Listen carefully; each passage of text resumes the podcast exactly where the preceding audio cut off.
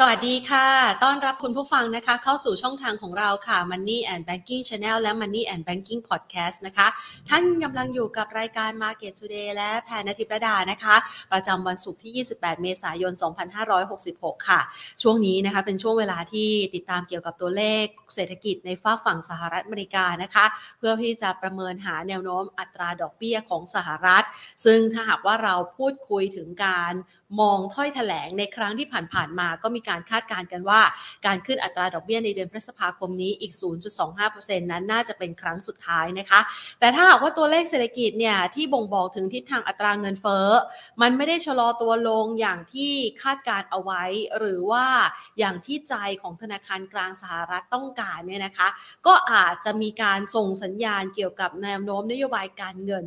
ในระดับที่แข็งกร้าวต่อไป อันนี้หรือเปล่านะคะต้องรอติดตามกัน สิ่งที่นักลงทุนจับตากันนะคะ เมื่อวานนี้นั่นก็คือตัวเลข GDP ของสหรัฐอเมริกานะคะ ออกมาค่อนข้างชัดเจนในไตรมาสที่ 1 นั้นชะลอตัวน้อยกว่าที่ตลาดคาดการที่ระดับ 2%ลดลงมาเหลือเพียงแค่ 1.1%เท่านั้นนะคะ น้อยลงแบบนี้ทำให้บรรยากาศการซื้อขายในตลาดหุ้นของสหรัฐอเมริกานั้นปรับตัวได้อย่างคึกคักสดใสเลยทีเดียวละค่ะ ในขณะที่อัตราความความแข็งค่าของค่าเงินดอลลาร์สหรัฐก็มีจังหวะของการขยับแข็งค่าขึ้นมาด้วยนะคะ แต่ถ้าเราไปดูรายละเอียดไส้ในที่บ่งบอกกันเมื่อวานนี้นะคะ คือเมื่อวานนี้เนี่ยมันมีตัวเลขหลายตัวมากที่มีการเปิดเผยออกมา หนึ่งในนั้นก็คือตัวเลข GDP นะคะที่ปรับตัวดีขึ้น แต่ถ้าหากว่าเราลองไปเทียบนะคะ price index ซึ่งเป็นตัวเลข GDP price index เนี่ยนะคะ เทียบรายไตรมาสจะเห็นได้ว่ามันยังคงอยู่ในระดับสูง แล้วก็สูงกว่าไตรมาสก่อนหน้า คืออยู่ที่ระดับ 4%ตลาดคาดการอยู่ที่ 3.7%นะคะ ในขณะเดียวกันค่ะ เราก็จะเห็นว่า GDP sale เนี่ยก็คือตัวเลขที่บ่งบอกถึงราคา บ่งบอกถึงการจับจ่ายใช้สอยต่างๆ มันยังเติบโตนะ ถึงแม้ว่า GDP โดยรวมนะคะจะปรับตัวลดลงก็ตาม ในขณะที่ตัวเลข PCE ซึ่งเมื่อวานนี้เนี่ยมันก็จะมีการเปิดเผยออกมาก่อนนะคะในฝากฝั่งของภาครัฐนะคะแล้วก็เดี๋ยวคืนนี้จะมีตัว core PCE อีกตัวหนึ่งที่อีกสถาบันหนึ่งเนี่ยนะคะมีการเปิดเผยออกมา ตัวเลข core PCE เนี่ยก็ปรับตัวสูงขึ้นเช่นเดียวกันนะคะ ตัวเลขดังกล่าวนี้แหละค่ะมันส่งผลกดดันทำให้ราคาทองคำเมื่อวานที่ผ่านมาปรับตัวร่วงลงไปด้วยนะคะ แล้วก็เป็นประเด็นหนึ่งที่จะต้องจับตากันอย่างชัดๆเลยว่าสุดท้ายแล้วเนี่ยอัตราเงินเฟ้อที่ส่งผ่านทางด้านการค้าปลีกการจับจ่ายใช้สอยของผู้บริโภคนั้น เป็นอย่างไรกันบ้างซึ่งวันนี้เนี่ยจะเปิดเผยกันนะคะ โดยในช่วงเวลาของการเปิดเผยนะคะ ก็น่าจะอยู่สักประมาณทุ่มครึ่งของวันนี้นะคะ ซึ่ง เป็นตัวเลขหนึ่งที่เชื่อว่าหลาย ๆ คนที่ลงทุนนะคะไม่ใช่เพียงแค่ตลาดหุ้นไทย ลงทุนในสินทรัพย์ต่าง ๆ ก็รอจับตาในประเด็นนี้เช่นเดียวกันนะคะ ว่าอัตราเงินเฟ้อนั้นจะเป็นอย่างไร เพราะว่าตัวเลขอัตราเงินเฟ้อนี้เนี่ยนะคะ มันก็จะส่งผลทำให้ราคาของสินทรัพย์ต่าง ๆ มีความเคลื่อนไหวที่ค่อนข้างผันผวนได้ ในขณะเดียวกันค่ะ เรามาดูกันนะคะในช่วงเช้าที่ผ่านมานะคะตลาดเอเชียเองนั้น รวมไปถึงตลาดหุ้นนิเคอีด้วยนะคะ ก็ขานรับกับผู้ว่าการธนาคารกลาง BOJ หรือว่าธนาคารกลางญี่ปุ่นท่านใหม่นะคะ ที่สรุปสุดท้ายแล้วยังไม่มีการเปลี่ยนแปลงอะไรนะ คือยังคงอัตราดอกเบี้ยนโยบายเอาไว้ที่ระดับเดิม ยังผ่อนคลายพิเศษเหมือนเดิมทุกอย่าง แต่สิ่งที่จะเปลี่ยนแปลงไปในอนาคตข้างหน้าก็คือ ตอนนี้ดูเหมือนว่ากำลังจะเริ่มส่งสัญญาณ ว่าอาจจะมีการทบทวนนโยบายการเงินในช่วงที่ผ่านๆมา ว่ามันผ่อนคลายจริงไหมแล้วนะคะ คือจากการอ่านข่าวเนี่ยนะคะ ก็เหมือนกับการส่งสัญญาณว่าอาจจะมีการปรับ ประมาณการนะคะหรือว่าอาจจะมีการปรับนโยบายการเงินในอนาคตข้างหน้าที่จะถึงนี้ หลังจากบอกว่าไม่ได้ยึดติดอัตราดอกเบี้ยที่ต่ำเป็นพิเศษอีกต่อไปนะคะ แต่อย่างไรก็ตามสัญญาณดังกล่าวทำให้นิเคอีนะคะตลาดหุ้นนิเคอีนั้นปรับตัวได้อย่างสดใสค่ะ แล้วก็ราคาทองคำหรือว่าค่าเงินเยนเองนะคะ ก็มีการปรับตัวลดลงนะคะ คือแข่งค่าดอลลาร์ก็เลยแข่งค่านะคะพูดอย่างนี้ก็ได้นะคะ ส่วนตลาดหุ้นไทยเมื่อวานนี้ เราก็เห็นนะคะมีประเด็นเรื่องของการส่งออกใช่ไหมคะที่ออกมาดี แล้วก็ดันให้ดัชนีดีขึ้นมาได้นะคะ แต่มันดีเพียงแค่ช่วงครั้งชั่วคราว และในวันนี้เนี่ยเป็นวันศุกร์สุดท้ายของเดือนด้วยนะคะ ถ้าเรามาดูเนี่ยจะเห็นได้ว่าภาพเนี่ยนะคะ มันขึ้นไปแล้วก็ถอดล้างไส้ลงมา ก็ยังดูไม่ค่อยสู้ดีนะ ดังนั้นแนวรับตรงนี้ก็ยังคงมีนัยสำคัญนะคะว่ากระทบครั้งนี้เนี่ยทดสอบแล้วจะหลุดไหมหรือว่าจะรับไว้อยู่ด้วยนะคะ ซึ่งถ้าหากว่าเราไปดูอะดูรอบเดือนกันสักหน่อยนะภาพเทคนิคนะคะ ภาพเทคนิคเนี่ยถ้าหากว่าเราดูในรอบเดือนเนี่ยนะคะ ถ้าเป็นสินทรัพย์อื่น ๆ ส่วนใหญ่แล้วเนี่ยมันจะชอบเลยไส้แล้วค่อยวกกลับไปใหม่นะคะถ้าหากว่าเป็นตามธรรมชาติแล้วนะคะ ตอนนี้เนี่ยมัน ก็เป็นแนวรับนะคะที่มีนัยยะสำคัญอยู่พอสมควรนะคะ เราก็คงจะต้องรอรอดูว่าสุดท้ายแล้วเนี่ยนะคะ ตลาดหุ้นไทยที่แนวรับประมาณนี้จะรับเอาไว้อยู่หรือเปล่านะคะ เดี๋ยวเรามาพูดคุยประเด็นเหล่านี้กันแล้วกันนะคะ กับทางด้านของนักวิเคราะห์กัน ซึ่งวันนี้เรานัดคุยกับพี่หนอมเอาไว้กรุงไทยเอ็กซ์ปริงนะคะ ก่อนอื่นค่ะขอขอบพระคุณผู้ใหญ่ใจดีที่ให้การสนับสนุนรายการของเรานะคะ True Corporation จำกัดมหาชน และเมืองไทยประกันชีวิตจำกัดมหาชนค่ะ ไปดูกันบ้าง สรุปสุดท้ายนะคะในช่วงของภาคเช้าที่ทำให้เรารู้สึกดีนะคะ ตลาดหุ้นไทย วันนี้เนี่ยมันเป็นวันปิดทำการวันสุดท้ายของของของเดือนด้วยนะคะ อาจจะมีความระมัดระวังในเรื่องของการลงทุนอยู่พอสมควรนะคะอะเรามาดูกันนะคะ ครึ่งเช้าที่ผ่านมาอย่างที่บอกไปนะพาขึ้นไป วิ่งขึ้นไปเนี่ยนะคะ บวกไปประมาณ 11.18 จุด ไปทดสอบที่ระดับ 1,542.41 จุดนะคะ แล้วก็แกว่งตัวลงมา แรงเทขายลงมาอย่างต่อเนื่องนะคะ มาปิดตลาดภาคเที่ยงที่ระดับ 1,533.12 จุด ปรับเพิ่มขึ้น 1.89 จุด ด้วยมูลค่าการซื้อขายที่ทยอยลดลงนะ 19,895 ล้านบาทนะคะ สัปดาห์หน้าวันจันทร์หยุดด้วย แล้วก็เดี๋ยวหยุดการวันพฤหัสกับวันศุกร์นะคะ ส่วนทางด้านของ 5 หลักทรัพย์ที่มีมูลค่าการซื้อขายสูงสุดค่ะ เดลต้าปรับลดลง 1.74%วันนี้แตกพาแล้วนะคะ SCB ราคาทรงตัว j m a r t ขยับเพิ่มขึ้น 7.73%ค่ะปตทสพนะคะ ขยับลดลงไป 0.7 0.66%แล้วก็ CPO ราคาทรงตัวนะคะ วันนี้มีภาพนะคะของความเคลื่อนไหวที่ หลาย ๆ คนบอกว่ามันจะพอเป็นอกเป็นใจ หรือว่ามีความแข็งแกร่งมากพอไหมที่ตลาดหุ้นไทยนะคะ น่าจะสามารถทรงตัวอยู่เหนือระดับแนวรับที่มีนัยสำคัญก็คือจุดต่ำสุดที่เคยทำไว้ครั้งก่อนหน้านะคะ ได้หรือไม่ เดี๋ยวเราไปพูดคุยปรึกษากันนะคะ กับคุณถนอมศักดิ์สหรัชชัยค่ะ ทางด้านของผู้บริหารนะคะ จากบริษัทหลักทรัพย์กรุงไทยเอ็กซ์ปริงค่ะ สวัสดีค่ะ พี่น้อมค่ะ สวัสดีครับคุณแพนครับเรามาประเมินที่ทางการลงทุนในมุมมองของพี่หนอมกันบ้างนะคะ แล้วก็กรุงไทยเอ็กซ์ปริงด้วย เราประเมินตลาดหุ้นไทยให้คุณผู้ชมเห็นภาพ ก่อนที่จะส่งท้ายเดือนเมษายนนี้ยังไงดีคะ ได้ครับก็ผมขอฉายภาพก่อนนะว่าเดือนเมษายนนี้เกิดอะไรขึ้นมาบ้างนะครับ เดือนเมษายนเนี่ยสิ่งที่ยังเหมือนเดิมก็คือว่าต่างชาติยังเป็นคนขายสุทธินะครับ ก็คือตั้งแต่ วันแรกนะครับจนกระทั่งถึงเมื่อวานนี้ก็คือฝรั่งขาย แต่ว่าขายน้อยลงนะครับเหลือแค่ประมาณ 5,163 ล้านบาท จากมีนาเนี่ยขาย 31,000แล้วก็กุมภาขาย 43,000แล้วก็ส่วนที่เปลี่ยนแปลงไปก็คือกองทุนในประเทศ ซึ่งเดิมเนี่ยเขาซื้อมาตลอด 1 3 0 0 0 6 0ตอนนี้อ่าปรากฏว่าเดือนนี้เขาขับเป็นคู่ขายสุทธิเกือบพันล้าน เพราะนั้นเมษาสิ่งที่แตกต่างก็คือว่าตัวของกองทุนเนี่ยเป็นคนขายเอง นะครับในประเทศจะทำให้หุ้นเนี่ยมันมีการปรับตัวลดลง อินเด็กเนี่ยถ้ามองถึงมันทูเดตนะครับก็คือเฉพาะเมษาเขาติดลบประมาณ 4.8%แต่ถ้าเป็น SET fifty เนี่ยลบ 5.1 ขณะที่กลุ่มที่ non SET ร้อยหรือตัวขนาดกลางขนาดเล็กเนี่ยลบแค่ 3.6%ประเด็นที่อยากจะพูดตรงนี้ก็คือว่าเราจะเห็นว่าหุ้นที่นำมาลงแรงนะส่วนใหญ่จะเป็นหุ้นที่อยู่ในเขาเรียกว่าหุ้นใหญ่ดีกว่าที่อยู่ใน SET fifty แต่ว่าถ้าเราไปดูไส้ในของ SET fifty ที่ลงเนี่ย เราพบว่าจริงๆ ถ้ามองตามอุตสาหกรรม กลุ่มที่ลงแรงเยอะสุดก็จะเป็นอิเล็กทรอนิกส์นะครับลบไปสามสิบสองเปอร์เซ็นคำถามว่าอิเล็กทรอนิกส์ที่ลง ถ้าเราไปดูเจาะลึกในหลายตัวนะมีมีหุ้นอยู่ตัวเดียวนะครับที่ลงมาลึกมากก็คือตัวของเดลต้าที่อยู่ในตัวของ SET fifty แล้วก็เป็นตัวที่มี market cap เคยขึ้นไปถึงอันดับหนึ่งด้วย นะครับ เวลาราคาเปลี่ยนทีหนึ่งก็คือทุกสิบบาทนะครับ ก็มีผลหนึ่งจุด ซึ่งผมเทียบจากสิ้นเดือนมีนาที่ประมาณพันหนึ่งร้อยกว่าบาทเนี่ย ตอนนี้ลงมาเจ็ดร้อยกว่าบาทก็คือ มันทำสมมติเราตกมาประมาณเจ็ดสิบแปดจุดเนี่ย เดลต้านี่ปาเข้าไปครึ่งหนึ่งนะครับ ก็คือสามสิบแปดจุดได้นะครับเพราะฉะนั้นถ้ามองในภาพรวมจริงๆอินเด็กของเรา ถ้าเราเอาตัวของเดลต้าออกเนี่ย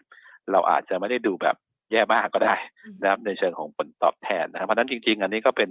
เรื่องของปัญหาของโครงสร้างดีกว่านะครับทำให้เวลาหุ้นตัวหนึ่งลงเนี่ยมันทำให้ตลาดมันดูค่อนข้างจะแบบมีนัยยะค่อนข้างจะเยอะ แต่ว่าก็ต้องยอมรับตรงนะครับมันในช่วงของเดือนเมษายนเนี่ย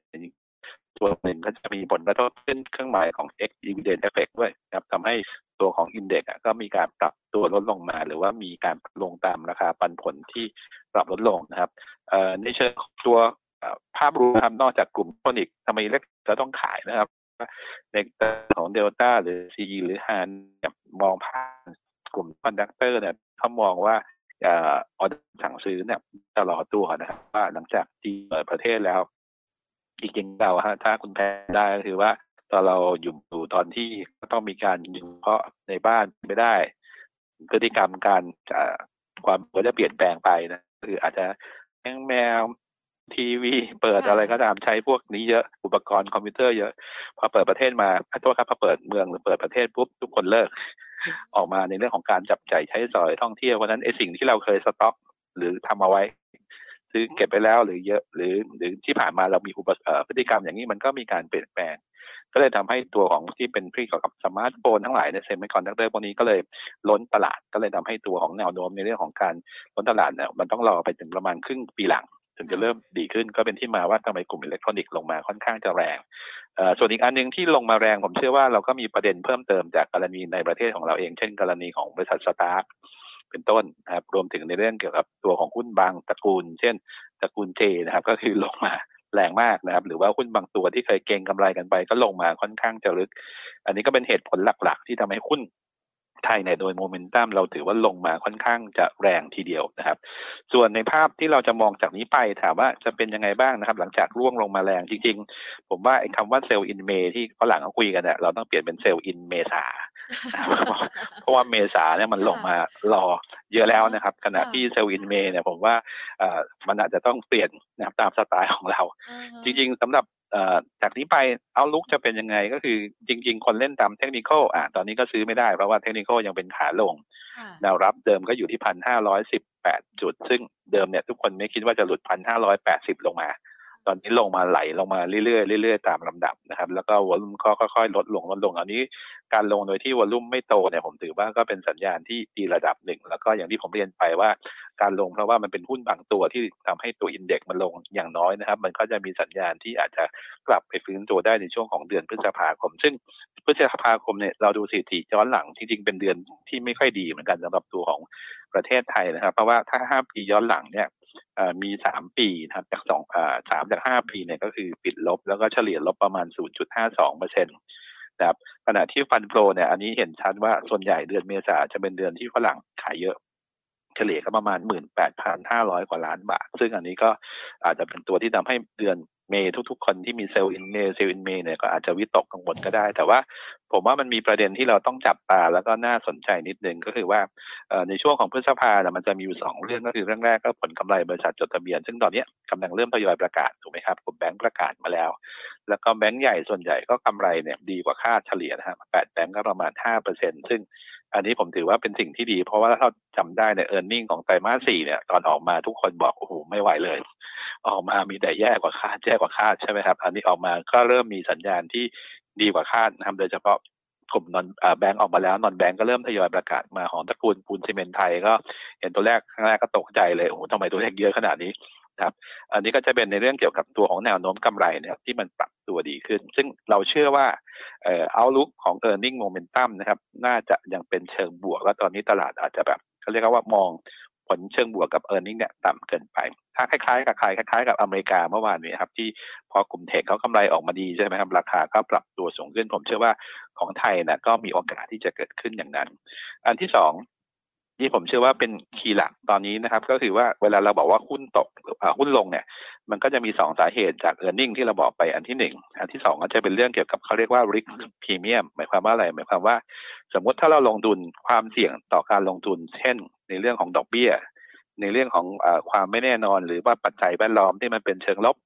ซึ่งถ้าไอ้ปัจจัยแวดล้อมที่มันเป็นเชิงลบก็ส่วนใหญ่นะครับ เช่นเศรษฐกิจชะลอตัว หรืออะไรก็ตามเนี่ย ทุกคนก็จะใส่ในเรื่องของถ้าเราพูดง่าย ๆ ในภาษาของคนที่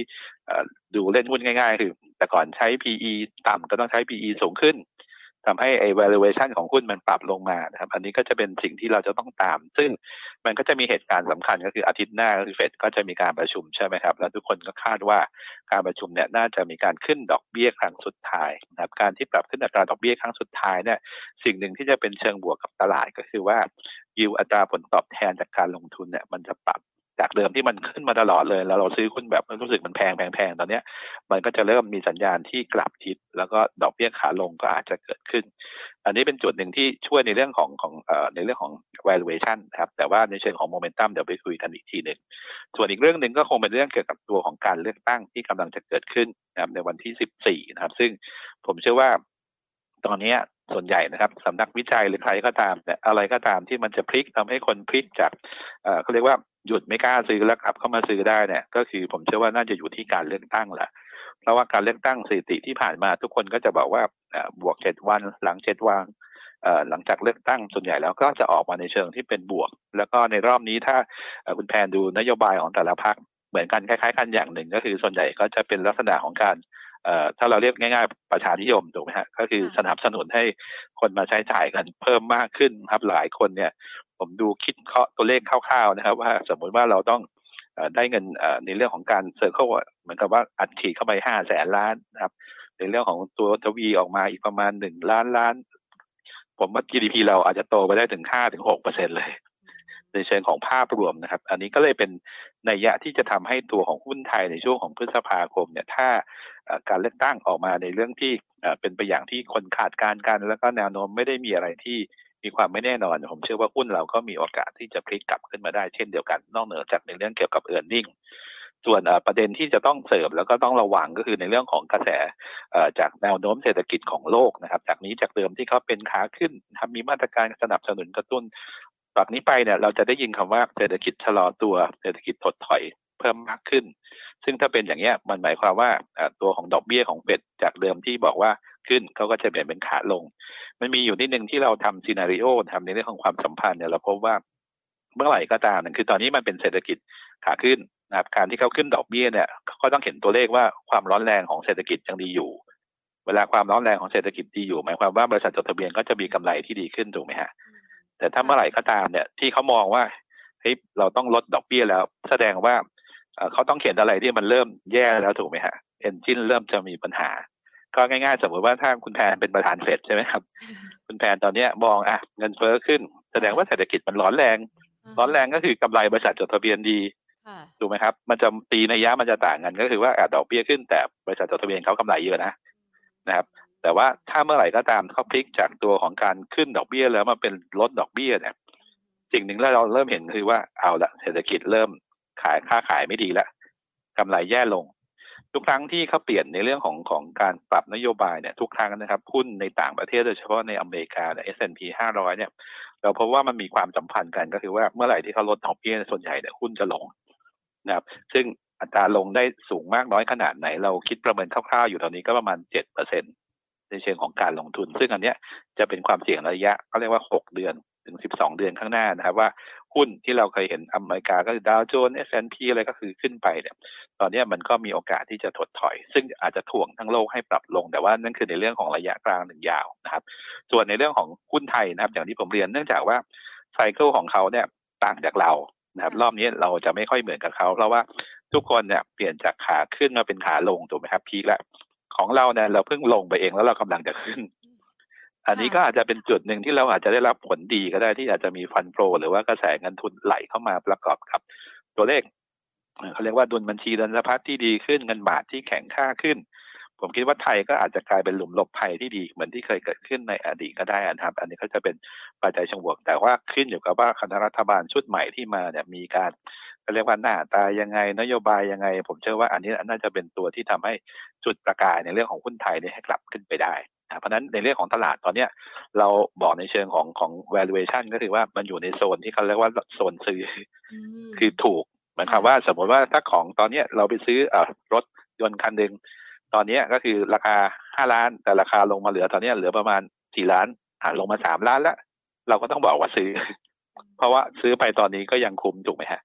แต่เมื่อไหร่ก็ตามที่ราคามันเริ่มกลับขึ้นไปเราก็ต้องมองขายเพราะนั้นในเชิงของของฟันเดเมนทัลตอนเนี้ย เขาก็จะบอกว่าอยู่ในโซนโซนซื้อ แต่ว่าถ้าบอกในเชิงของทางเทคนิคก็คือยังลุ้นอยู่นะ จุดซื้ออาจจะเป็นพันห้าร้อยสิบแปดพันห้าพันสี่ร้อยห้าสิบมันมันมีหลายจุดถูกไหมครับ เพราะฉะนั้นสิ่งหนึ่งสำหรับคนที่เป็นเขาเรียกว่ารับความเสี่ยงไม่ได้ ถ้าเป็นผมผมก็จะบอกว่ารอให้มันขึ้นก่อนคือคุณก็จะได้ไม่ต้องเบนว่าเฮ้ยตรงนี้ต่ำสุดหรือเปล่า ตรงนั้นต่ำสุดหรือเปล่าถูกไหมฮะถ้าคุณแพนจะลงสมมติเรามีเงินอยู่ก้อนเดียวจะซื้ออะ ตอนที่ลงมาอะรอให้มันจากพันห้าร้อยสมมติยี่สิบขึ้นไปพันห้าร้อยแปดสิบแล้วฉันค่อยซื้อก็ได้ เพราะว่าสัญญาณตอนนั้นก็คือว่ามันก็คือกลับตัวแล้วสำหรับคนที่เล่นเทคนิค แต่ว่าในสำหรับคนที่มีเงินเย็น ตอนนี้มันถูกแล้วนะครับ เราก็จะเริ่มกลับมาซื้อในเรื่องของประเด็นก็คือว่าเรามีชื่อของตอนครั้งนี้ก็คือหุ้นเด็ดถูกไหมครับ ในเรื่องของหุ้นเด็ดเนี่ย เราก็มีหุ้นตามธีม หรือว่า investment idea ซึ่งผมก็จะแบ่งเป็นสามประเภทด้วยกันในเรื่องของหุ้นตามธีมเอ่อมันก็จะมีเอ่อ หุ้นที่ลงทุนโดยเชิงของดอกเบี้ยหมายความว่าอะไรหมายความว่าแต่ก่อนเนี่ยเวลาดอกเบี้ยขาขึ้น กลุ่มที่ได้รับผลลบจะเป็นอะไร เช่น กลุ่มอสังหาริมทรัพย์ กลุ่มลิสซิ่งกลุ่มไฟแนนซ์พวกนี้ก็จะเป็นกลุ่มที่ได้รับผลกระทบเพราะว่าต้นทุนเขาจะแพงขึ้น ขณะที่ตัวของอยอดขายเขาเนื่องจากว่าเขาฟิกไปแล้วเนี่ยตัวของมาจิ้นเหมือนก็จะแคบลง แต่พอดอกเบี้ยมันเปลี่ยนเป็นขาขึ้นปุ๊บโทษครับสิ้นสุดขาขึ้น แล้วกลับเป็นลงเนี่ย อันนี้ก็จะช่วยทำให้ต้นทุนของเขาก็ปรับตัวดีขึ้น ในกลุ่มนี้ตัวที่น่าสนใจนะครับ ก็จะเป็นตัวของสวัสด์ซึ่งจริงๆเนี่ยมันมีสวัสด์มีติดล้อมี MTC แต่ว่าเราชอบสวัสด์มากที่สุดนะครับในเชิงของของราคาด้วยแล้วปีนี้ปรากฏว่าเป็นตัวที่ performance ได้ดีกว่า เมื่อเทียบกับตัวอื่นๆสำหรับตัวของสวัสด์นะครับ อันนี้เป็นตัวแรกเพราะว่าเรามองในเชิงอย่าง แนวโน้มกำไรของเขาก็จะออกมาได้ค่อนข้างดีสำหรับปีนี้นะครับ สินเชื่อจะโตประมาณ 5% QOQ แล้วก็ทั้งปีเนี่ยคิดว่าจะมีกำไรประมาณ 5.9 พันล้านโตประมาณ 16% year on year สำหรับตัวของสวัสดิ์ครับ ส่วนอีกกลุ่มหนึ่งเมื่อกี้ผมเรียนไฟแนนซ์ใช่ไหมครับ ก็จะเป็นตัว property ซึ่งจริงๆ ข้อดีของ property บ้านเราก็คือว่ามันจะมีกลุ่มเฉพาะ แนวโน้มรายได้ก็ยังปรับตัวดีขึ้นครับ ตัวที่เราชอบที่สุดยังเป็นแสนสิรินะครับ เพราะว่ากำไรก็ยังมีโอกาสทำสถิติ all time high ครับซึ่งแล้วก็ไตรมาสหนึ่งก็ยังโต year year ได้ค่อนข้างจะดีสำหรับตัวของแสนสิรินะครับมีปันผลสูงด้วยนะครับประมาณ6%นต์นะครับเราก็ดูว่าสิริก็เป็นตัวที่น่าสนใจนะครับสำหรับตัวที่กรณีของ property นะแฟร์ value ก็อยู่ที่ประมาณ2บาท11สตางค์นะครับส่วนอันตีมที่2อันนี้ก็จะเป็นธีมในเรื่องเกี่ยวกับคนที่มองในเรื่องเกี่ยวกับตัวของ e a r n i n g ระยะสั้นๆ ซึ่งในเติมของ e a r n i n g เนี่ยกลุ่มที่ดีแน่ๆคือจะเป็นกลุ่มที่อิงจากท่องเที่ยวนะครับไม่ว่าจะเป็นพวกของสปา AOT Centel พวกนี้จะดีหมดนะครับ ซึ่งในสามสี่ตัวนี้ถามว่าทุกครั้งที่ลงถ้าผมจำได้ AOT เนี่ยผมจำได้เลยขนาดมีโควิดหุ้นตก คนก็ยังจะซื้อ ถูกไหมครับ คือขาดทุนยังซื้อเลยเพราะฉะนั้นจริงๆเนี่ยผมเชื่อว่าเอาลุกของเขาเนี่ยจะเริ่มปรับตัวดีขึ้นโดยเฉพาะของ AOT ปีนี้ไตรมาสสองนะครับ ซึ่งจะเป็นช่วงที่กิงบเขาจบในเรื่องของมีนาเนี่ยแต่ว่าไตรมาสมันจะไม่ตรงกันเนี่ยเขาจะพลิกจากขาดทุนมาเป็นกำไร แล้วก็จะทำให้แนวโน้มของเขาเนี่ยก็คือผ่านจุดต่ำสุดสำหรับตัวของเอิร์นนิ่งแต่ว่าคนที่ชอบโรงแรมเนี่ยผมเชื่อว่ามีตัวหนึ่งก็จริงๆคุณคนอาจจะซื้อเอราเวนโทษครับเอราวันหรือเซนเทลก็ได้แต่ว่าตัวหนึ่งที่ผมค่อนข้างชอบก็คือตัวของมินนะครับ ราคาแถวสามสิบาทลงมาทุกครั้งเนี่ย เป็นหุ้นจุดวัดใจในเรื่องของการเข้าไปลงทุนทุกครั้งเช่นเดียวกัน รอบนี้ก็เหมือนกันถึงแม้ว่ากำไรที่จะไตรมาสหนึ่งออกมาเนี่ย อาจจะดูแล้วเขาเรียกว่ายังโตไม่ค่อยดีเอ้ยยังขาดทุนเอ่อยังมีคือกำไรปกติก็ดีขึ้น แต่ว่ายังไม่ได้แบบดีมากเมื่อเทียบกับคนอื่น เหตุผลก็คือว่ามิ้นส่วนใหญ่เนื่องจากว่ารายได้หลักเขาเป็นธุรกิจโรงแรมในยุโรปถูกไหมครับคุณแทนเพราะนั้น high season เราอยู่ไตรมาสหนึ่งแต่ high season ของยุโรปเขาอยู่ไตรมาสสองนะครับเพราะนั้นเวลาประกาศงบไตรมาสที่หนึ่งเอ๊ะทำไมดูไม่ค่อยเยอะขึ้นเหมือนกับคนอื่น ก็เพราะว่ามันยังไม่ใช่ high season ของเขาแต่ไตรมาสสองเนี่ยจะเริ่มเข้า high season แล้วเพ ราะฉะนั้นกำไรเขาก็จะโตแบบก้าวกระโดดเพราะนั้นผมเชื่อว่าคนที่ลงทุนมินเนี่ยอาจจะดูงบประกาศมาแล้วอาจสมมติดูไม่ดีมากก็เป็นจังหวะในเรื่องของการซื้อเช่นเดียวกัน ส่วนในเรื่ององ earning อื่นๆ จะเป็นพวกกลุ่มส่งออกส่วนใหญ่จะเป็นกลุ่มที่เป็นตามฤดูกาลนะครับ เช่น SAPPEหรือว่าตัวของซาบีนานะครับ พวกนี้ผมเชื่อว่าเป็นหุ้นที่มีกำไรเติบโตอย่างต่อเนื่อง แต่ว่ามันมีประเด็นอยู่นิดหนึ่งเนื่องจากว่ามันขึ้นมาเยอะแล้วนะครับ ทุกคนที่รับรู้ข่าวดีมันก็เยอะแล้ว เพราะนั้นเมื่อไหร่ก็ตามที่ตลาดพลิกนะครับ ก็คือหมายความว่า เราพลิกจากจากเดิมที่หุ้นลงแรงๆแล้วเราไปซื้อคือหุ้นพวกนี้มันขึ้นมาสูง เวลาตลาดพลิกจากลงทำมาเป็นขึ้นนะคำถามว่าคุณแผนจะซื้อหุ้นที่มันขึ้นไปอยู่แล้วหรือเปล่า ทุกคนจะซื้อหุ้นที่ลงมาแรงๆถูกไหมครับ ซึ่งอันนี้ก็จะเป็นจุดหนึ่งที่ทำให้อาจจะเป็นจุดด้อยสำหรับพวกที่เป็น e a r n i n g play นิดหนึ่งเพราะว่าราคาหุ้นเนี่ยมันอยู่อาจจะไม่ค่อยต่ำแล้วก็เวลาพลิกในเรื่องของโมเมนตัมเนี่ยพวกนี้ก็พร้อมที่จะมีการขยับก็คือย้ายจากกลุ่มนี้ไปยังหุ้นกลุ่มอื่นแทนนะครับเดี๋ยวคงมาดูกันว่าไอ้ตัวที่ที่ผมบอกจะมีอะไรบ้างที่ลงแรงนะครับ ส่วนทีมสุดท้ายก็จะเป็นเรื่องที่ยิงกับกระแสฟันโฟของต่างชาติเอ่อฟันโฟของต่างชาติมีนิดนึงนะครับ ที่ผมอยากจะเรียนก็คือว่า ล่าสุดในเรื่องของ Fund Manager Survey นะครับ ของทาง Bank of America เนี่ยพบว่าสิ่งที่มันมีการเปลี่ยนแปลงก็คือว่า ถ้าคุณแทนเป็นผู้จัดการกองทุนเดิมเนี่ยเราจะซื้อหุ้นมากกว่าที่จะซื้อพันธบัตรถูกไหมฮะแต่ว่าตอนนี้สิ่งที่เปลี่ยนแปลงคือว่าคนซื้อพันธบัตรมากกว่าที่จะซื้อหุ้น เหตุผลที่ซื้อพันธบัตรมากกว่าซื้อหุ้นเพราะว่ายิวของพันธบัตรตอนนี้มันค่อนข้างสูงนะครับ ซึ่งปกติในรอบ 20-30 ปีมาเนี่ยเราเป็นเทรนด์ดอกเบี้ยขาขึ้น การซื้อยิวพันธบัตรมันก็จะได้ต่ำมาก แต่ว่าในช่วงของสองสามปีที่ผ่านมาเนี่ยยิวมันขึ้นค่อนข้างจะสูง ซึ่งทำให้ในต่างประเทศตอนเนี้ยสมมุติถ้าเขาไปเปลี่ยนจากการที่ฝากเงินได้จุดห้าหนึ่งเปอร์เซ็นต์นะครับไปเข้ามานี่มาเก็ตเขาได้สี่เปอร์เซ็นต์ได้ห้าเปอร์เซ็นหรือที่มีข่าวกันในต่างประเทศถ้าจำได้ตอนนี้ก็คือว่าเหมือนกับใครที่เปิดบัญชีกับ Apple ไว้นะครับ ใช้ Apple สามารถจะไปลงทุนกับตัวของเปิดบัญชีกับ Apple ก็ได้ให้ดอกผลตอบแทนสี่เปอร์เซ็นกว่าๆซึ่งอันนี้ทุกคนก็ มีการย้ายนะครับ การลงทุนนะครับ ไปหาตัวที่ปลอดภัยแล้วมีผลตอบแทนที่ดี มันหมายความว่าถ้าสมมติกรณีที่หุ้น ถ้ายังไม่สามารถให้ผลตอบแทนมากกว่าสี่ถึงห้าเปอร์เซ็นขึ้นไปได้ ผมก็จะยังย้ายไปอยู่ที่มันนี่มาเก็ตฟันอยู่ อันนี้ก็เป็นจุดหนึ่งที่ทำให้คนยังมองว่าในแต่ในต่างประเทศนะครับฟันโฟในต่างประเทศเนี่ยเขาคิดว่าตอนนี้บอลหรือว่าหาตัวที่เป็น defensive น่าจะปลอดภัยมากกว่าขณะที่ตัวหุ้นเนี่ยเนื่องจากว่าแนวโน้มของเศรษฐกิจของอเมริกาเองนะครับ ที่เขาประกาศไปเมื่อวานนี้ 1.1%ก็ตามเนี่ย มันก็ลดมาจาก 2.6%ไตรมาสที่ 4 แต่ถ้าไปดูไตรมาสที่ 2 หรือไตรมาสที่ 3 เนี่ย consensus เนี่ยมันลงมาเหลือประมาณไม่ถึง 0.5%นะครับ และไตรมาสสามมีโอกาสติดลบด้วย อันนี้ก็เป็นจุดที่ทำให้มองว่าจากภาพนี้ไป 6 เดือนข้างหน้า ผู้จัดการกองทุนเขาก็เลยไปหา defensive สิ่งที่เขาจะลงทุนตอนนี้เขาก็เลยปรับการลงทุนจากเดิมนะครับที่หากลุ่มที่อิงกับว่าถ้าจากเศรษฐกิจพวกที่เป็นคอมมอดิตี้ หรือว่าปิโตเคมีนะครับเขาก็ย้ายนะครับมาลงทุนในหุ้นกลุ่มที่เขาเรียกว่าปลอดภัย ปลอดภัยคืออะไรบ้างก็จะเป็นกลุ่มปัจจัยสี่ครับปลอดภัย consumer staple ก็คือพวกที่เป็นโรงพยาบาลนะครับอาหารนะครับหรืออะไรที่เกี่ยวข้องกับความจำเป็นที่จะต้องมีนะครับ ซึ่งอันนี้ก็จะทำให้กลุ่มโรงพยาบาลของเราเนี่ยยังดูดีเราจะสังเกตนะครับว่าหุ้นในรอบนี้กลุ่ม healthcare นะครับ จะเป็นกลุ่มที่เขาเรียกว่าให้ผลตอบแทนที่ ดีกว่านะครับ เมื่อเทียบกับตัวของกลุ่มอื่นๆดีกว่าคืออาจจะแบบมาไม่ได้ลงเยอะนะครับ แต่ว่าอย่างน้อยก็ถือดีกว่าตลาดที่มันลงมาค่อนข้างจะเยอะ เพราะฉะนั้นในกลุ่มนี้ก็เราก็จะเลือกนะครับคนที่ปลอดภัยก็จะมีตัวของโรงพยาบาล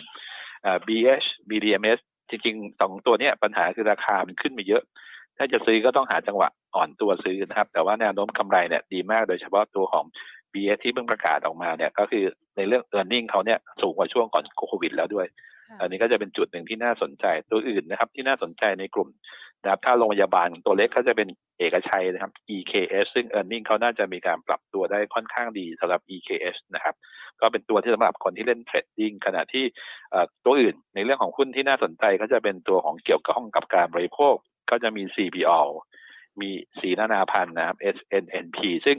กลุ่มไอ้เรื่องเกี่ยวกับตัวของการยิงการบริโภคเนี่ย ผมคิดว่าเป็นหุ้นตัวหนึ่งสองเป็นหุ้นกลุ่มที่น่าจะพิจารณาไว้ในช่วงของจากนี้ไปนะครับ จนถึงกระทั่งในเรื่องของการเลือกตั้งเหตุผลก็คือว่าถ้านโยบายประชานิยมมาเนี่ยสิ่งหนึ่งที่คือว่าพฤติกรรมของคนส่วนใหญ่นะครับ ก็คือที่มีระดับรายได้ระดับล่างถึงระดับระดับระดับกลางเนี่ยก็จะเป็นในเรื่องของการบริโภค เพราะนั้นตัวของ SNNP หรือว่าตัวของ CBO เนี่ยก็จะได้ประโยชน์ เช่นเดียวกันนะครับ อันนี้ก็จะเป็นหุ้นในกลุ่มที่เขาเรียกว่าอิงกระแสฟันโปร ส่วนกลุ่มอื่นก็จะเป็นตัวอย่าง Advance นะครับ เป็นหุ้นที่มีรายได้ปลอดภัยปันผลครับก็จะเป็นทางเลือกสำหรับตัวของหุ้นเด็ดๆที่บอกเพราะนั้นในทีมวันนี้ก็คือผมมีสามทีมบอกไปแล้วนะครับ มีเรื่องของดอกเบี้ยนะครับ มีเรื่องเกี่ยวกับตัวของเอ่อ earning ที่ดี แล้วก็มีอีกอันหนึ่งก็จะเป็นเรื่องเกี่ยวกับฟันโปรที่ให้แมทชิ่งกัน ส่วนหุ้นเก่งกำไร เนื่องจากว่าในช่วงที่ผ่านมาเนี่ยหุ้น ลงมาค่อนข้างจะแรงนะครับ เราพบว่าหุ้นตระกูลเจนี่ลงมาแรงที่สุดนะครับในเชิงของของเปรียบเทียบด้วยกันลองจากตัวของเดลต้าขณะที่หุ้นที่ดีที่สุดนะครับ ก็จะเป็นกลุ่มของโรงพยาบาล เพราะนั้นสิ่งตลาดถ้ามันมีการพลิกกลับ ผมคิดว่าเมื่อไหร่ก็ตามที่พลิกกลับเนี่ยกลุ่มที่ร่วงลงแรง ผมเชื่อว่ามีโอกาสที่ขยับขึ้นโดยเฉพาะจริงๆ กลุ่มไฟแนนซ์เนี่ยผมคิดว่าเป็นหุ้นที่น่าสนใจมากนะครับ เพราะว่าราคาเนี่ยมันไม่ใช่เพิ่งร่วงมาประมาณเดือนสองเดือนมันลงมาประมาณผมว่า ห้าหกเดือนนะเหตุผลก็คือในเรื่องเกี่ยวกับหนึ่งก็คือในเรื่องของมาตรการควบคุมจากเดิมอยู่กับกระทรวงพาณิชย์ตอนนี้ก็ไปอยู่กับแบงก์ชาติถูกไหมฮะอันที่สองเพดานเรื่องเรื่องกับการปล่อยสินเชื่อ ซึ่งตอนนี้ก็มีความชัดเจนแล้ว สิ่งที่ตอนนี้คนกลัวอยู่จะเป็นเรื่องเดียวก็คือเรื่องเกี่ยวกับหนี้เสีย ซึ่ง NPL จะพุ่งหรือเปล่า ซึ่งผมเชื่อว่าตอนนี้ผู้ประกอบการทุกคนก็พยายามระมัดระวังนะครับที่จะไม่ให้เกิดเอ็นตัวของ NPL สูงขึ้น อันนี้ก็จะช่วยทำให้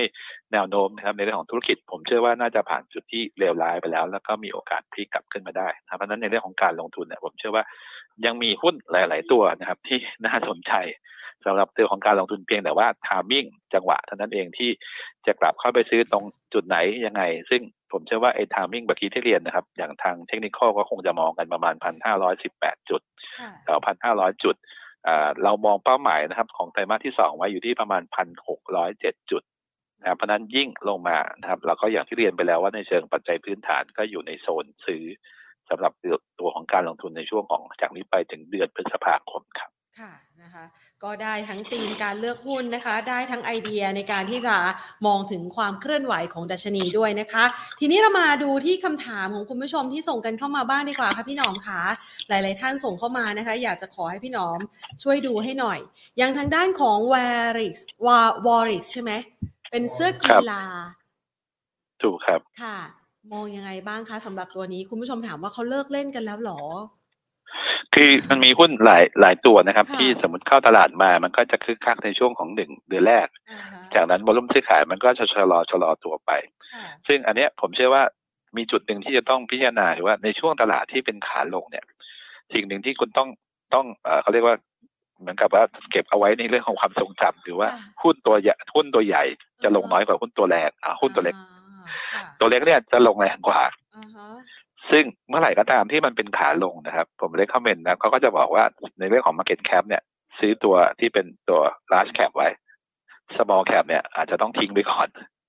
เพราะเวลาร่วงเนี่ยมันลงได้ค่อนข้างลึก เมื่อไหร่ก็ตามที่เศรษฐกิจกลับมาดีเริ่มฟื้นตัว อันนั้นแหละค่อยกลับมาตัวซื้อตัวของ small cap ใหม่ผมคิดว่า WARRIX ก็จะเป็นหนึ่งในตัวแทนที่คล้ายๆกับหุ้นตัวอื่นนะครับ ที่มันลงมาค่อนข้างแรงนะครับ ในช่วงที่ผ่านมา พอดีผมไม่ได้ทำตัวของพื้นฐานไว้นะครับ แต่ว่าเทรนตอนนี้ตลาดเขาอยู่ในทิศทางที่เป็นการอ่อนตัวนะครับ จุดต่ำสุดเพิ่งเกิดขึ้นไม่นานเนี่ยอยู่ที่ 9 บาท 35 สตางค์ในเชิงของวอลุ่มซื้อขายก็ค่อยๆหดตัวไป ก็คงน่าจะเป็นลักษณะเดียวกับหุ้นหลาย ๆ ตัวตอนนี้นะครับ สัญญาณก็คือรอ ถ้าไม่มีก็ผมอย่างที่ผมเรียนอะยอมยอมซื้อแพงเพื่อที่จะให้มองในเรื่องของการเล่นเทรดดิ้งแต่ถ้าในพื้นฐานพอดีไม่ได้ทำตัวนี้ไว้ก็คงไม่มีคำแนะนำครับ ค่ะ งั้นขยับไปต่อนะคะ ตัว BCH นะคะ มองยังไงบ้างคะก็อย่างที่เรียนไปตอนนี้กลุ่ม healthcare เป็นกลุ่มที่ฝรั่งให้ความสนใจนะครับเราจะเห็นราคาหุ้นน่ะถึงแม้ว่าถ้าเทียบกับตัวอื่นๆนะครับ relative แล้วดีกว่าตลาด ผมมองว่าในเชิงของเอาลุกเนื่องจากว่าปีที่แล้วมีโควิดอะไรก็ตามฐานมันอาจจะสูงนิดนึง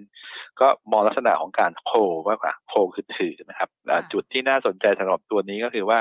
มันมีหายใกล้ๆเนี่ยอยู่ที่ประมาณ 22 บาท 20 ถ้าเบรกขึ้นไปได้เนี่ยมันก็จะมีการทำจุดสูงสุดไปทดสอบจุดใหม่นะครับ อันนี้ก็ผมคิดว่าน่าจะเป็นเชิงบวกมากกว่า พอดีหุ้นกลุ่มโรงพยาบาลก็จะเข้าเอ่อ investment team ที่ผมเรียนเรื่องเกี่ยวกับกระแส fund flow ตอนนี้เขาไปพักอยู่ที่กลุ่ม healthcare ค่อนข้างจะเยอะครับ ค่ะ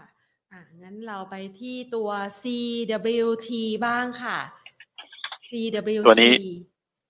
ก็คือชัยวัฒนาไม่ได้ตามเลยครับ ตัวพวกนี้นะครับ ตอนนี้พวกเกี่ยวกับพวกผู้ผลิตไฟฟ้าอะไรก็ตามเนี่ย จริงๆก็ทั้งตัวใหญ่ตัวเล็กก็จะมีประเด็นก็คือประเด็นเรื่องของค่า FT ถูกไหมครับ ค่า FT ถ้าขึ้นได้เยอะเขาก็ได้ประโยชน์ถูกไหมครับแต่เราจะคนบริโภคก็จะเสียประโยชน์ เช่นเดียวกัน นะครับอันนี้ก็ต้องติดตามว่าแนวโน้มในอนาคตและสิ่งที่คนกำลังกลัวนิดนึงก็คือว่าเอ่อถ้าเราดูนโยบายของแต่ละพรรคที่พูดตอนเนี้ยเข้ามามันก็จะมีการเปลี่ยนแปลงนะครับซึ่งอันนี้อาจจะกระทบในเรื่องเกี่ยวกับตัวของของผู้ผลิตไฟฟ้าทั้งหลายด้วยก็ได้ก็จะเป็นจุดหนึ่งแต่ว่าข้อดีสำหรับหุ้นกลุ่มพวกนี้ก็คือว่าเขามีรายได้ที่แน่นอนนะครับ แล้วก็ในเรื่องของกำไรเนี่ยยังไงก็ตามปีนี้ดีกว่าปีที่แล้วแน่ เพราะนั้นตัวพวกนี้น่าสนใจ แต่ผมยัง recommend อย่างที่เรียนนะครับ ว่าตัวใหญ่ ๆ มากกว่านะครับ พวกปีกริมหรือ TPSC พวกเนี้ยถึงแม้ว่ามันมันจะมีการเขาเรียกว่าขาขึ้นอาจจะน้อยหน่อยแต่ผมเชื่อว่าก็น่าสนใจมากกว่าตัวเล็กครับค่ะงั้นไปต่อนะคะ คุณผู้ชมสอบถามนะคะ บอกว่าช่วงนี้เนี่ยถ้าหากว่าเรามองเป็น sector นะคะ เมื่อสักครู่นี้พี่หนอมให้เป็นธีมการลงทุนเอาไว้นะคะ แต่ถ้าหากว่าลองเลือกไปเป็น sectorมี sector ไหนน่าสนใจบ้างคะพี่หนอม ก็อย่างที่เรียนไปนะครับว่า flow ฝรั่งตอนนี้ก็คือเขาคงมอง healthcare นั้นโรงพยาบาลก็จะไล่จากตัวใหญ่ก่อนถูกไหมครับ BH BDMS แล้วก็ BS อ่าโทษครับ BCH CHG EKH แล้วก็จะไล่ลงมาข้างล่าง MEGA ก็จะเป็นโรงพยาบาล อันที่สองก็คือกลุ่มปัจจัยสี่ซึ่งคงหนีไม่พ้นกลุ่มอิงการบริโภคในประเทศเมื่อกี้ที่ผมเรียน พวก SNNP CVL นะหรือว่าพวกที่เกี่ยวข้องกับอาหารน้ำดื่ม พวกอีชินะพวกแซปเป้พวกนี้ก็จะเป็นหุ้นที่อาจจะเป็นกลุ่มที่เป็นทางเลือกในปัจจุบัน สำหรับการลงทุนนะครับค่ะกลุ่มที่เป็นตัวของเอ่อ energy ช่วงนี้อาจจะต้องชะลอไปนิดหนึ่งโดยเฉพาะกลุ่มที่เป็นกลางน้ำกลางน้ำคืออะไร ต้นน้ำก็คือพวกที่เป็นน้ำมันดิบใช่ไหมครับ กลางน้ำก็คือพวกที่เอามาเป็นกลั่นหรือว่าคนที่ทำปิโตรเคมี พวกเนี้ยในช่วงของ cycle ตอนเนี้ยไม่ค่อยดี ซึ่งเวลา cycle ไม่ค่อยดีเพราะอะไรเพราะว่ามันจะมี supply ใหม่ออกมาเยอะนะครับ ซึ่ง supply ใหม่ทำไมเพิ่งออกเพราะว่าช่วงโควิด ทุกคนก็ไม่อยากจะเอาออกมาถูกไหมครับเพราะมันขายไม่ได้ ตอนนี้ตลาดเริ่มเปิดก็จะมี supply เข้ามาค่อนข้างจะเยอะก็เลยทำให้ margin อาจจะไม่ดีเพราะฉะนั้นกลุ่มที่เป็นกลางน้ำทั้งหลายนะตอนนี้ก็ไม่ค่อยดีนะครับ ก็คงมองในเรื่องของต้นน้ำหรือคนที่เป็นผู้ใช้เขาเรียกว่าคนที่ใช้ในเรื่องเกี่ยวกับตัวของของพลังงานที่เป็นกลางน้ำเนี่ยก็จะได้ประโยชน์แทน ก็จะเป็นกลุ่มที่อาจจะต้องหลีกเลี่ยงนิดหนึ่งนะครับส่วนกลุ่มเทคพอดีฝรั่งเขาชอบอย่างที่ผ่านมาตอนเนี้ย หุ้นที่เป็นตัวใหญ่ๆนะครับเอาข้อเบสหรือว่าตัวของ Apple พวกนี้พอดีบ้านเราไม่ค่อยมีค่ะอันนี้ก็เลยเป็นจุดหนึ่งที่เราเราไม่สามารถจะพักเงินได้เหมือนกับเขาอะครับนะคะงั้นไปดูต่อนะคะ คุณผู้ชมถามว่าขอ GPSC หน่อยครับ ครับก็ที่เรียนเมื่อกี้ครับว่าค่ะเรามองเดิมเนี่ยบวกเยอะมพอ FT มันจะต้องขึ้นเรื่อยๆ แต่พอตอนนี้ FT มันเริ่มเปลี่ยนถูกไหมครับ เวลา FT เปลี่ยนจริงๆกำไรเขาดีขึ้น แต่ว่าก็ไม่ชดเชยต้นทุนของปีที่แล้วมาได้ ส่วนที่เอาลุกที่มองก็คือไอ้ริสความเสี่ยงก็คือขึ้นอยู่กับรัฐบาลใหม่มา มันจะมีการเปลี่ยนแปลงนโยบายอะไรหรือเปล่าค่ะถ้ามีการเปลี่ยนแปลงนโยบายเนี่ยพวกนี้ก็จะมีความเสี่ยงเชิงลบ แต่ว่าในเชิงของราคาปัจจุบันก็พูดถึงก็เราเรียกเขาเป็นนิวทรัลมากกว่าครับค่ะไปที่อย่างเมื่อสักครู่นี้เนี่ยนะคะ ไปดูตัวของ D ซ่อนใช่ไหม D E X O N นะคะ ตัวไหนนะครับ D E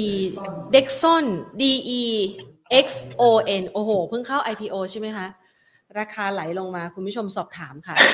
อันนี้ไม่ได้ตามนะครับ ขอโทษอ่าฮะคือหุ้น IVO เนี่ยตอบอะไรลำบากครับอ่าเพราะว่าเพิ่งเข้ามาเนี่ยมันก็ต้องค่ะอยู่ที่ว่าหนึ่งก็คือว่าลักษณะของประเภทของหุ้นเข้ามาเนี่ยเป็นแบบไหน PE แพงไหมค่ะแล้วก็เอ่อในเรื่องของเพลเยอร์ทั้งหลายเนี่ยมีใครบ้าง ที่ที่อาจจะเข้ามาจอยอะไรลักษณะอย่างนั้นเราจะเห็นหุ้นสองตัวที่เข้าในสัปดาห์นี้ performance ก็ไม่เหมือนกันเลยค่ะนะครับ อันนี้ก็จะเป็นจุดหนึ่งที่เวลาจะลงทุนก็ต้องพิจารณาเช่นเดียวกันครับค่ะงั้นขอตัว ITC ค่ะเอ่อลงมาเยอะแล้วก็อ่ายัยังมีแนวโน้มลงต่อนะครับ เพราะว่าค่ะกำไรออกมาไม่ค่อยดี แล้วว่าในเรื่องของอาหารสัตว์เลี้ยงทั้งหลาย อย่างที่ผมเรียนไปมันคล้ายๆอิเล็กทรอนิกส์ครับ ช่วงที่เราติดโควิด เราอยู่บ้านเราก็มีเวลาใช่ไหมครับอืมเรา สั่งของเนี่ยมาตุนไว้เต็มเลยค่ะเพราะตอนนี้มันไม่ได้ติดแล้วนะครับ ก็อืมความต้องการมันอาจจะชะลอลงไป ก็เลยทำให้ตัวของยอดขายของเขาเนี่ยมัน drop ไปด้วย margin ลงมาครึ่งหนึ่งเลยค่ะเอ่อผมคิดว่าแนวโน้มของเขาน่าจะมองครึ่งหลังมากกว่าสำหรับตัวของ ITC ครับ ตอนนี้ก็ยังไม่น่าสนใจครับ MASTER ล่ะคะ MASTER มองยังไงบ้างคะอันนี้ก็ต้องบอกว่าเป็นตัวหนึ่งที่อาจจะแตกต่างจากตัวอื่นนะครับทำธุรกิจเฉพาะนะครับ แล้วก็ราคาก็ เขาเรียกว่าปรับขึ้นไปค่อนข้างสูงพอสมควรทีเดียวครับสำหรับตัวนี้เราไม่ได้ทำ recommendation ไว้นะครับ แต่ว่าดูจาก pattern ของราคาหุ้นเนี่ย ตอนนี้ก็ยังดูดูไม่ได้แย่นะครับ เพียงแต่ว่ายังอยู่ในทิศทางขาลงเหมือนกันค่ะนะครับก็จะอยู่ที่ประมาณ 77 บาทกับ 75 ข้างบนเคยไป test มาแล้วก็คือประมาณ 90 ก็ต้องพิจารณาดูมีข่าวในเรื่องของ acquisition เกิดขึ้น ก็ต้องไปมองนะครับ ว่าจะเพิ่มกำไรได้มากน้อยขนาดไหนครับค่ะ อีกหนึ่งคำถามนะคะ คุณผู้ชมสอบถามมาบอกว่า ณ ปัจจุบันนี้เนี่ยพอร์ตติดลบอยู่ 25%พี่หนอมแนะนำยังไงดีคะ